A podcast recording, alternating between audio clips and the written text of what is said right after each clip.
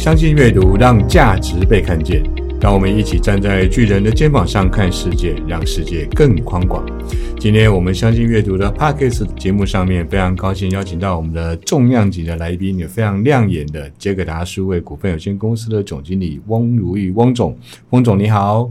你好，大家好，我是非常非非常欢迎翁总，翁总的笑容非常的可掬哦，非常的 呃呃，让人家觉得很舒服哦。那非常欢迎翁总今天来到我们相信阅读的录音室，跟我们一起来聊聊，一起来阅读您的人生，也能够让我们的视野更加宽广。我觉得有一句话是这么说的，他说：“打开一本书，让我们可以看见全世界。”那我们就想问问看，翁总啊，有没有哪一本书啊，可以带给您印象最深刻的？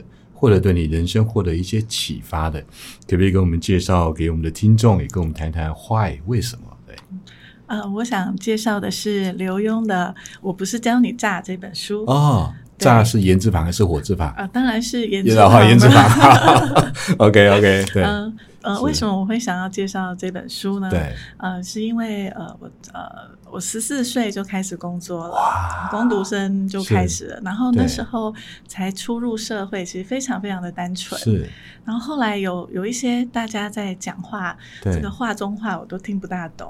就有有一次刚好一个，因为就就是大家都在介绍这本书，我就看了一下，是。看了一下之后，我就突然觉得，哇哦，原来说话后面是。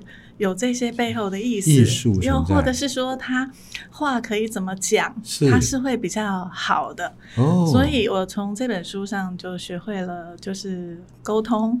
对，然后也呃也觉得沟通的重要性是非常的不一样。嗯，然后也懂得，就是如果人家在说话的时候，其实有的时候他的话中话大概是什么意思？哦，对，所以你就能够更清楚的去互动。对，然后他除了就是在呃。工作上呃会有一些不同的这种协调能力也会出现。那其实，在家里面或是跟家人怎么去做，怎么话要怎么说，我就我刚刚就想说，这个这个点其实是蛮重要的。对，哎，里面里面有没有哪一个故事或者某一个情节让你印象比较深刻的吗？嗯，我那时候比较印象深刻的就是说，呃，举举个例子，因为我个人对投资房地产很有兴趣。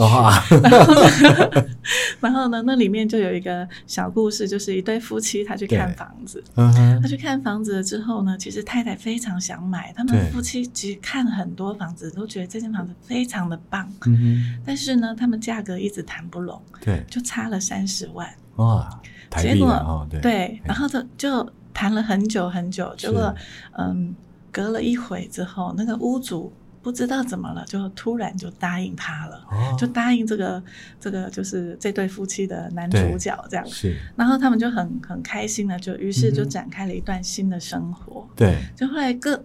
隔了差不多六年了之后，他就是人家到家里来聚会啊，哈，然后就变成先生就会去谈说啊，他当初多会杀价，杀了这个这个这个遍体那个遍体鳞伤这个过程，然后最后这个老婆最后实在是受不了，就告诉他说，真实的故事是他私下给了这个屋子屋主三十万哇。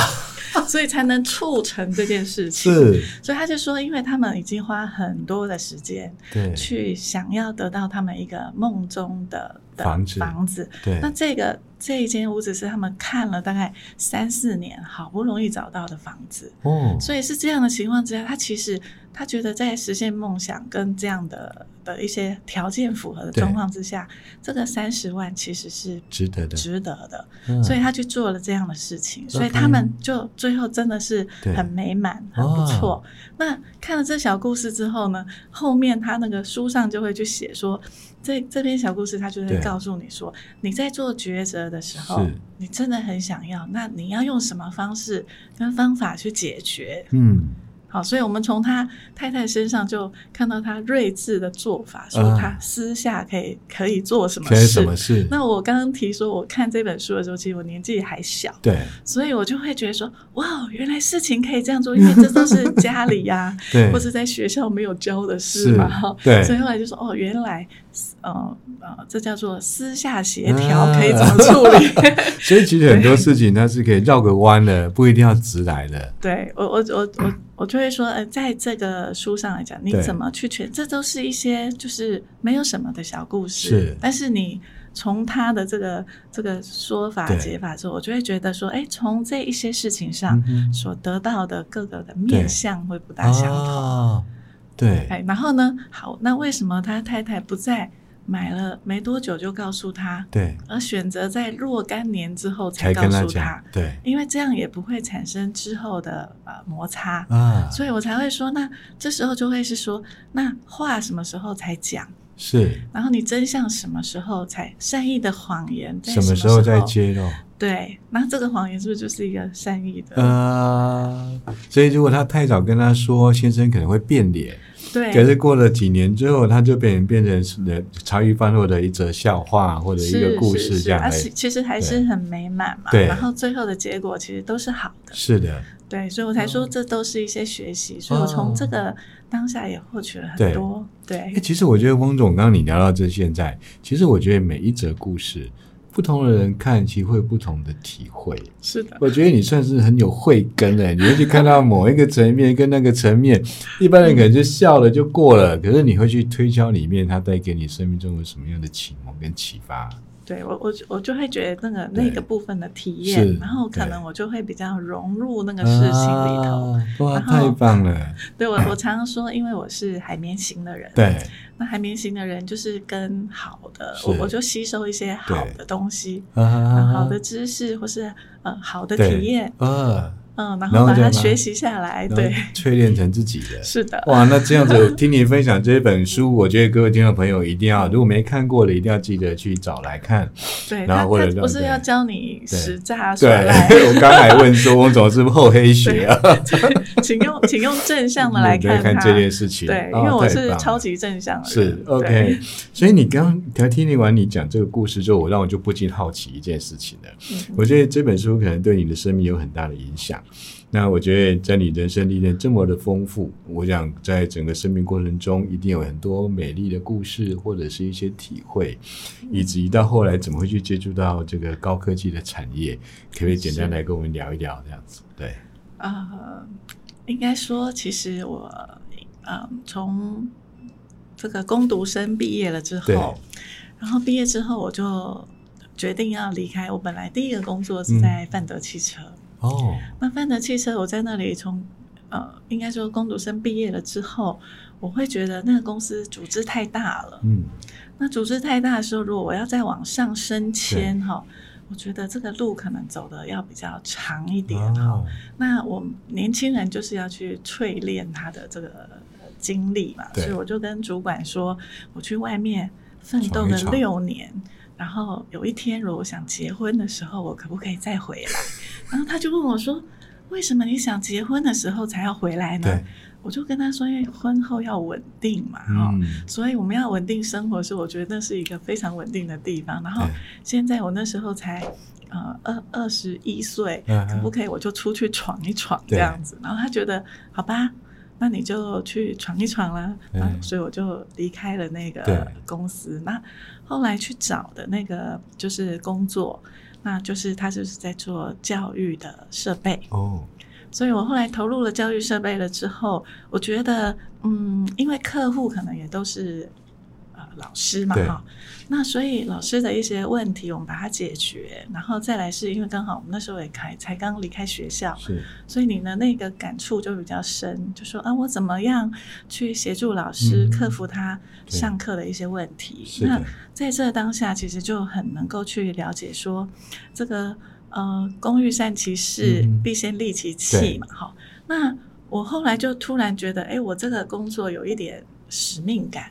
我我喜欢这个使命感，因为我把这个老师教会了，教会他用这个工具教学的工具，他可能可以让教会很多的学生受惠。对，所以我我突然觉得这个工作的使命感非常的好，是，所以我喜欢投入它。对，然后老师如果他愿意去学习的时候，我那时候有一个不一样的感受，那个感受就是说，大部分的人入职场了以后就觉得，嗯。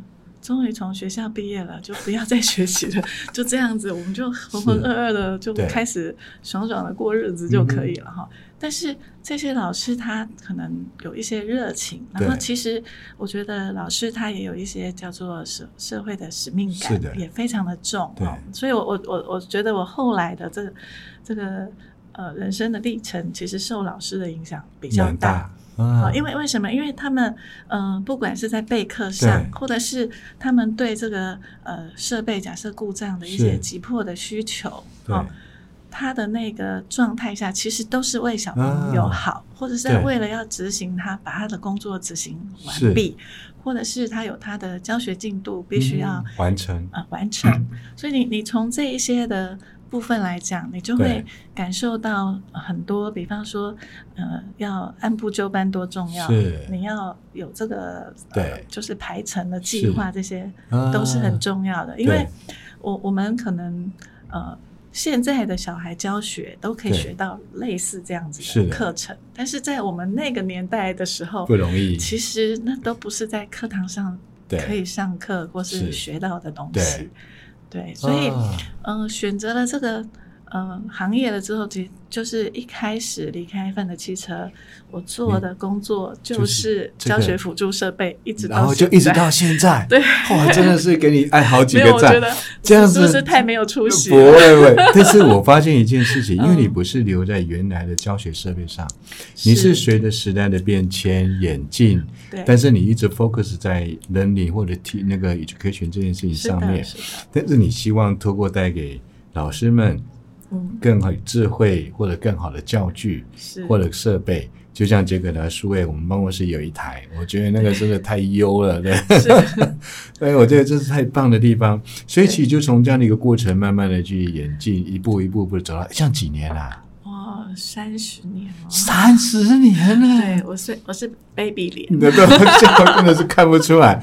啊，对，所以我真的我觉得你刚刚讲到一个使命，我觉得是，我觉得要给，我觉得可以蛮容易给现在的社会很多年轻人一种另外一种一个，你为你的工作能不能去找到一份使命感？对，然后你把那个使命感带着陪着你一直走下去，我觉得他你就会走出自己的一片天，甚至一片一个很重要。而且你你在做什么事情的时候，自己也很容易去满足他。对，然后你就会嗯这样说好了，对，嗯。你那个坚持，还有一些毅力，对，都是因为这使命感可以支撑你很久很久。那我我才会说，其实我呃受老师的熏陶很大。对，我后来把它稍微整理一下，我觉得就是老师教学的热情是。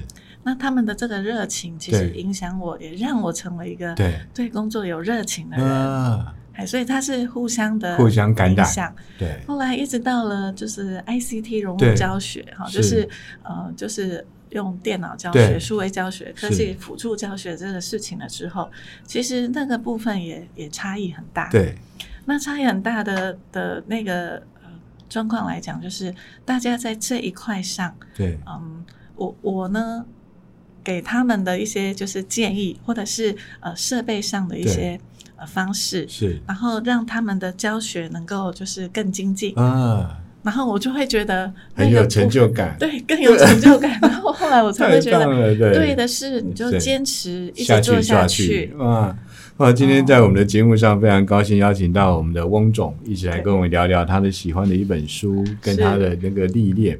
我觉得一个人能够坚持在一个领域能够三十年以上，真的非常不简单。所以各位其实有空也可以去看看杰克达数位，他到底带给你什么样另外一种新颖的。一个教学数位的教学的一个设备，或者带给你什么样的很多的一些想法，我觉得蛮值得。但是你刚刚那份使命感让我特别感动，因为你帮你服务一个老师，就等于协助他去教育四五十个学生。对啊，其实那是一个很大的种子，就像蒲公英一样散发出去，太感人了。因为我自己也是受惠者，太棒了。那我们今天非常谢谢翁总来到我们的节目，那谢谢谢您。那我相信呢，呃，阅读呢一定让很多人这样子能够被看见。那也期待下一次我们也可以一起继续站在巨人的肩膀上看世界，让视野更宽广。谢谢翁总，再见。谢谢，谢谢大家。